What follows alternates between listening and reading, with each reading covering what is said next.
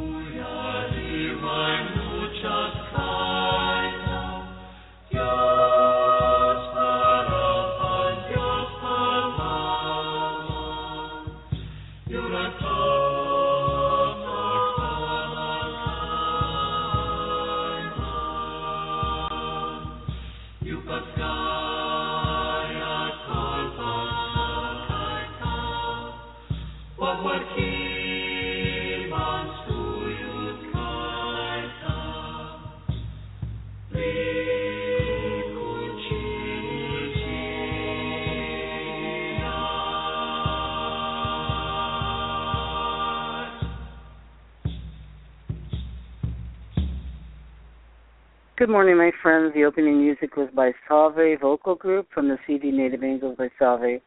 This is really a great, as many spiritual songs, Native American instruments, mixed in with Gregorian chants, and it's very unusual. If you'd like to order a copy, contact Salve, S-A-V-A-E dot org, or you can reach them on Facebook, and I did find some CDs on Amazon.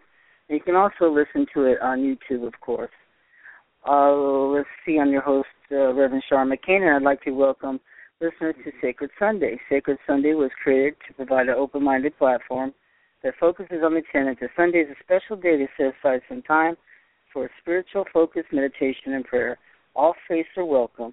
I'm a Christian in recovery personally, and all Bible readings will be out of Ryrie but Bible Study, and you may use any Bible you wish, of course. And I've had many spiritual experiences, and in gratitude, I decided to have a little Bible service in the mornings. And we will have an ongoing Bible study and discussion about our spiritual experiences. I'm just focused on being my real self and having everybody relax and just carry the message given me and just read the Bible. Simple as that. And the call-in number, if you have any special prayer requests, are six one nine nine two four nine seven four four. And a Sacred Sunday airs every Sunday, 11 a.m. Pacific Standard Time. So for an opening prayer, let's say the Our Father. Our Father who art in heaven, hallowed be thy name. Thy kingdom come, thy will be done on earth as it is in heaven. Give us this day our daily bread, and forgive us our trespasses as we forgive those who trespass against us. And lead us not into temptation, but deliver us from evil. For thine is the kingdom, and the power, and the glory forever and ever. Amen. And we all pray for the Christians being persecuted worldwide and their freedom to worship and lives are in jeopardy in many countries. We also pray for all those suffering from violence here and at home and abroad. And we pray for those suffering from domestic violence in their own homes and freedom from addiction of all kinds. And we pray that people get healthy and whole and people that are sick and lonely and everything else. Want them to realize they're never alone. And please, God, send your um, Archangel Michael to fight against the evil and protect all your loved ones and all your angels to watch over everybody. Our prayers also go out to all those who suffer in the world, including the animals who can't speak for themselves. We also pray for the wisdom of our president and the rest of our policymakers and those policymakers worldwide. They have many decisions to make and are praying for we are praying for countries ourselves and everybody all over the whole world. And we want to thank you, God. Amen. And we just ask Jesus to bless us and help us to grow under his care. And everyone and their families are in our prayers. Thank you so much. Amen.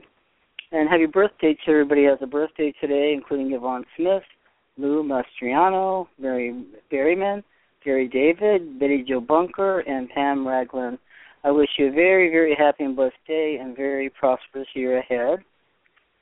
And if you want to celebrate your birthdays or have a special announcement, just let me know. Because you know, you can Facebook me. And anyway, uh, if you don't have a Bible handy, you can also go to www.biblegateway.com. Also, www.biblia.com. So last week, we were discussing and reading out of the Bible, chapter 11. In Acts, Peter was explaining his actions about eating all things that were um, where they weren't originally allowed to eat, but now all things are holy, and God said it was okay, and that made made way actually for the Gentiles to be Christians. And the the other fact that was uh, happening in chapter 11 was that the Gentiles had received the Holy Spirit even before being baptized by water. So, uh, you know, our Savior is all encompassing, and He's not excluding anybody if they have a dear desire to follow him. And then uh, today we're reading chapter 12. And I have a little summary here is that around this time King Herod decides to stir up a little trouble for the Christians. And then uh, he has one of the disciples, poor James, beheaded. And he arrests Peter, and all the followers of Jesus are praying for Peter while he's in prison. And so that's where the story is opening. And so everybody turn to Acts chapter 12 in your Bible. Now, Acts chapter 12. Now, about that time, Herod the king had laid hands on some who had belonged to the church in order to mistreat them. And he had James, the brother of John, put to death with a sword. And then, when he saw that it pleased the Jews, he proceeded to arrest Peter also. Now, it was during the days of the unleavened bread he had seized him, he put him in prison, delivering him to four squads of soldiers to guard him, and sending after the Passover to bring them out before the people. So Peter was kept in prison, but prayer for him was being made fervently by the church to God. On the very night when Herod was about to bring him forward, Peter was sleeping between two soldiers bound with two chains, and guards in front of the door were watching over the prison. And behold, an angel of the Lord suddenly appeared, and a light shone in the cell. And he struck Peter's side and woke him up, saying, Get up quickly. And his chains fell off his hands. And the angel said to him, Gird yourself and put on your sandals. And he did so. And he decided he said to him, Wrap your cloak around you and follow me.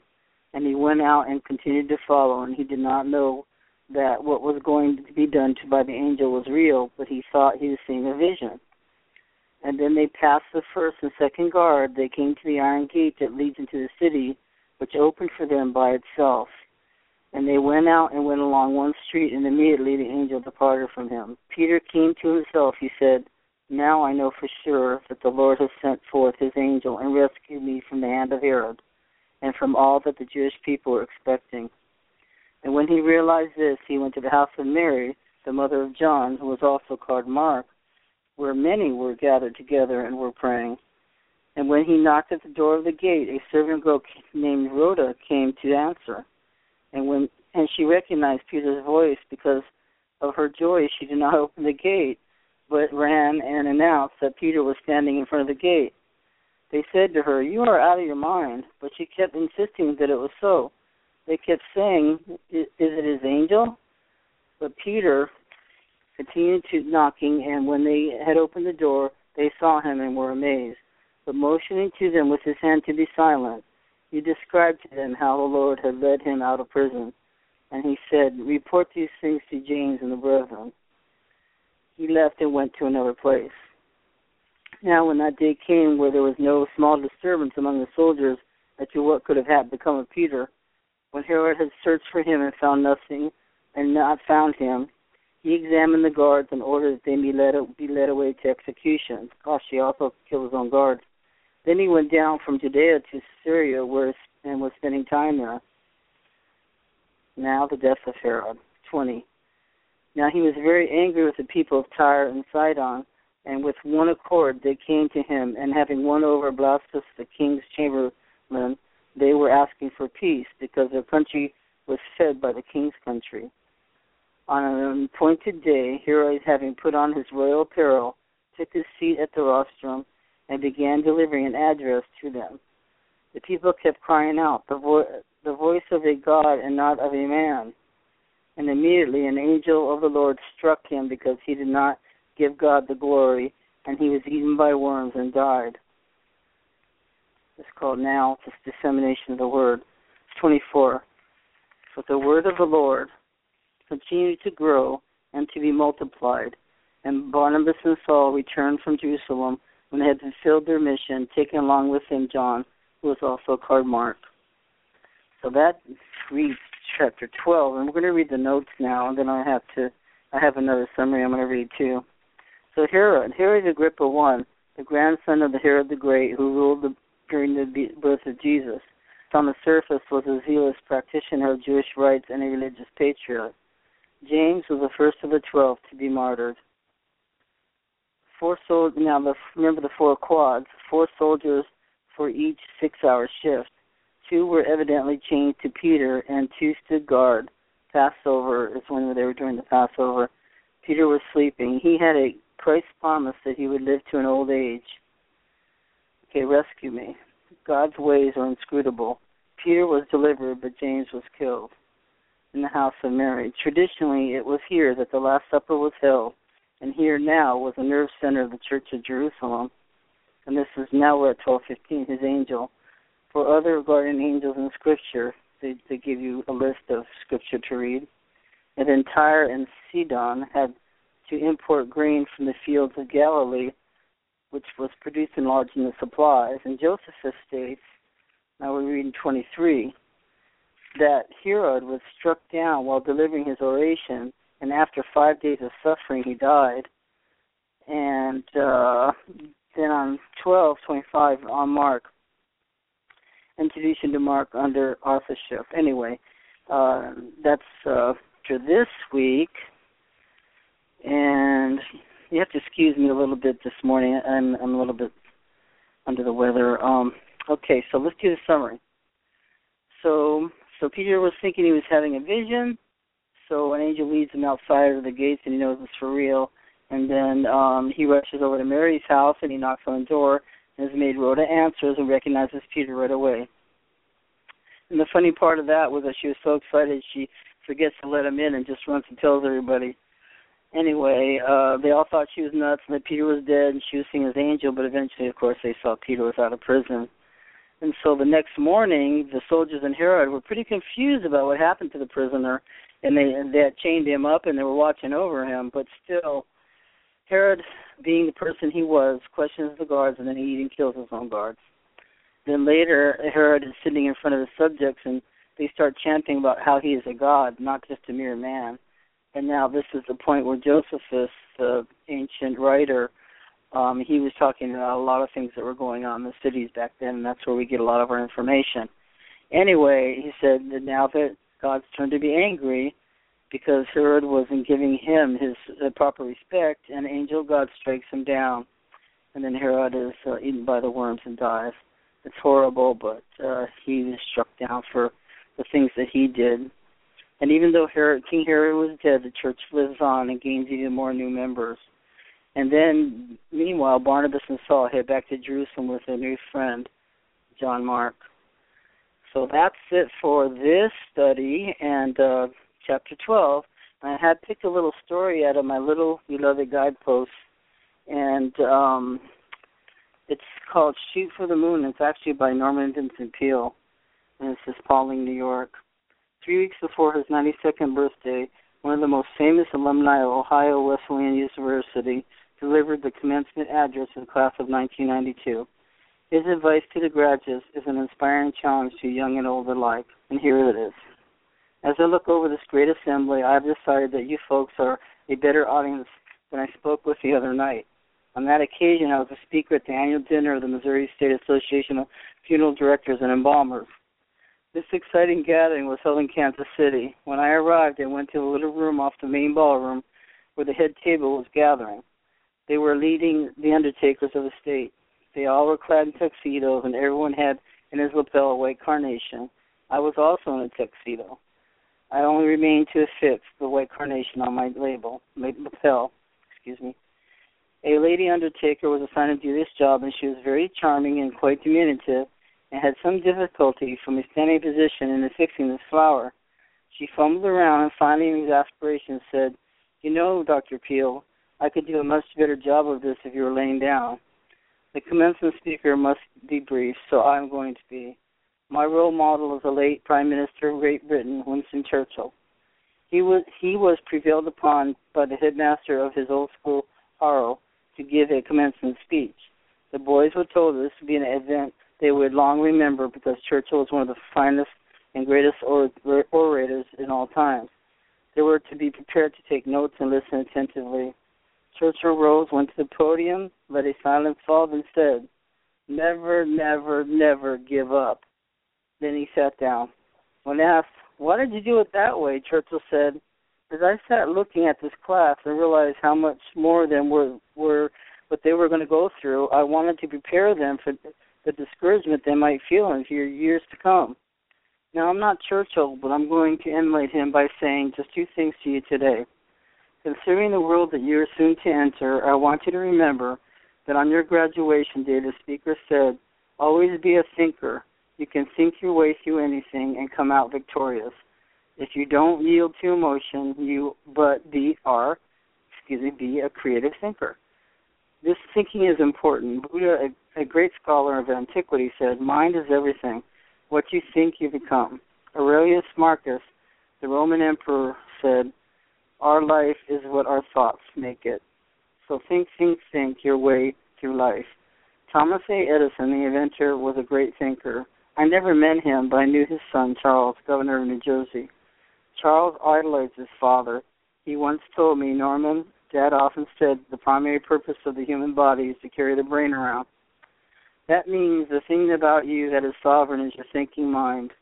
Remember that. Do everything in your power to enhance the creative ability of your mind. My second point, one that I hope you will never forget be a believer. Believe in the destiny of your country, the United States of America, and believe in its economic system even when it's in trouble.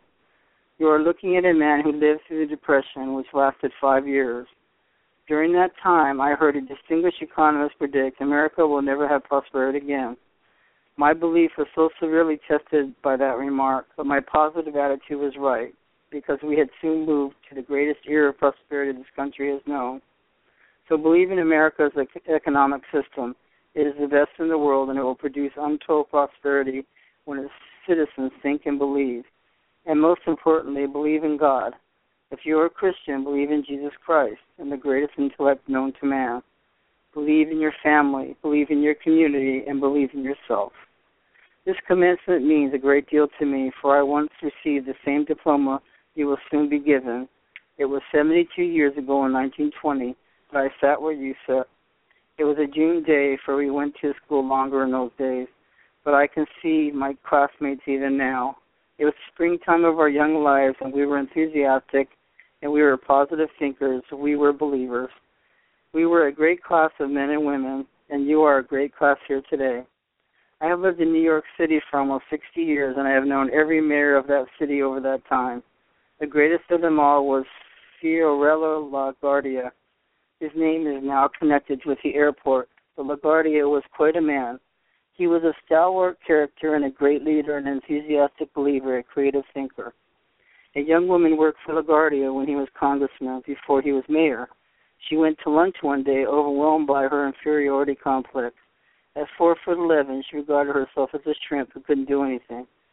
Returning from lunch, she happened to get in the elevator with LaGuardia, and always and always interested in young people. He said to her, "Young lady, what are your goals?"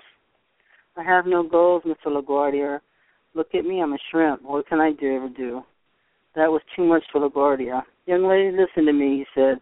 "If you trust God, believe in Him, and believe in yourself, you can do anything." Then, with a wave, LaGuardia exited the elevator. She looked at him and realized that he too was short. LaGuardia was only five foot two, but that interchange worked a miracle.